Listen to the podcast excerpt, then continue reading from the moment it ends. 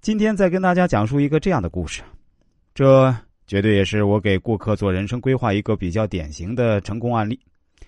故事的主人公叫姚女士啊，她当年找我做人生规划的时候呢，还是一位医生，而且啊是一位看起来非常优秀、呃非常光鲜亮丽的医生。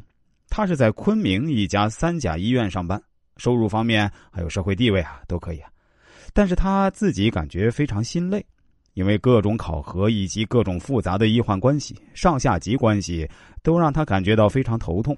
而且，他这份工作是非常忙碌的，但他知道自己内心其实是一个非常渴望自由的人，也就是渴望诗和远方的人。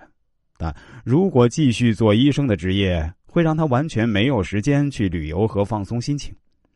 更重要的是，他虽然是一位救死扶伤的医生，但他自己这些年从事这份职业后，自己的健康都已经亮起红灯了。关于这个，我相信大家身边也见过不少这样的例子。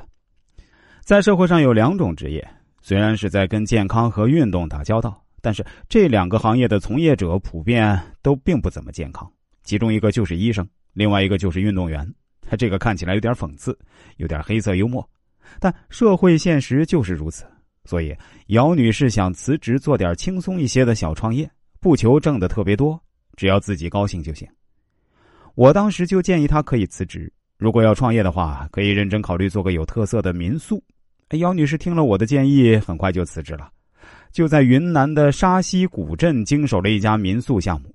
在这里啊，需要给大家介绍一点小小的知识背景。沙溪古镇是我们国家西南地区茶马古道上唯一幸存且保存完整的一个古集市。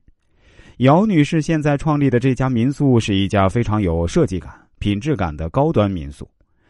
虽然说当地的历史文化旅游资源很好，民宿的起点也挺高，但那时候姚女士心里其实挺没底的，因为一方面这是她第一次经手这种高端的民宿项目，在民宿行业，什么叫高端呢？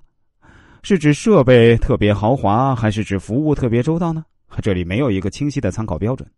啊，另一方面，因为这家店是进驻沙溪的第一个高端民宿品牌，所以无论是员工招聘、培训，或者是运营模式，他都没有可参考、可借鉴的经验。所以，如何让客人不远千里选择来这家民宿呢？姚女士当时就这个问题对我进行了咨询。我当时建议她说：“民宿吸引客人的关键。”民宿的灵魂应该在于独特的体验，而这些独特的体验来自哪里呢？他把这个关注点聚焦在了沙溪这个地方。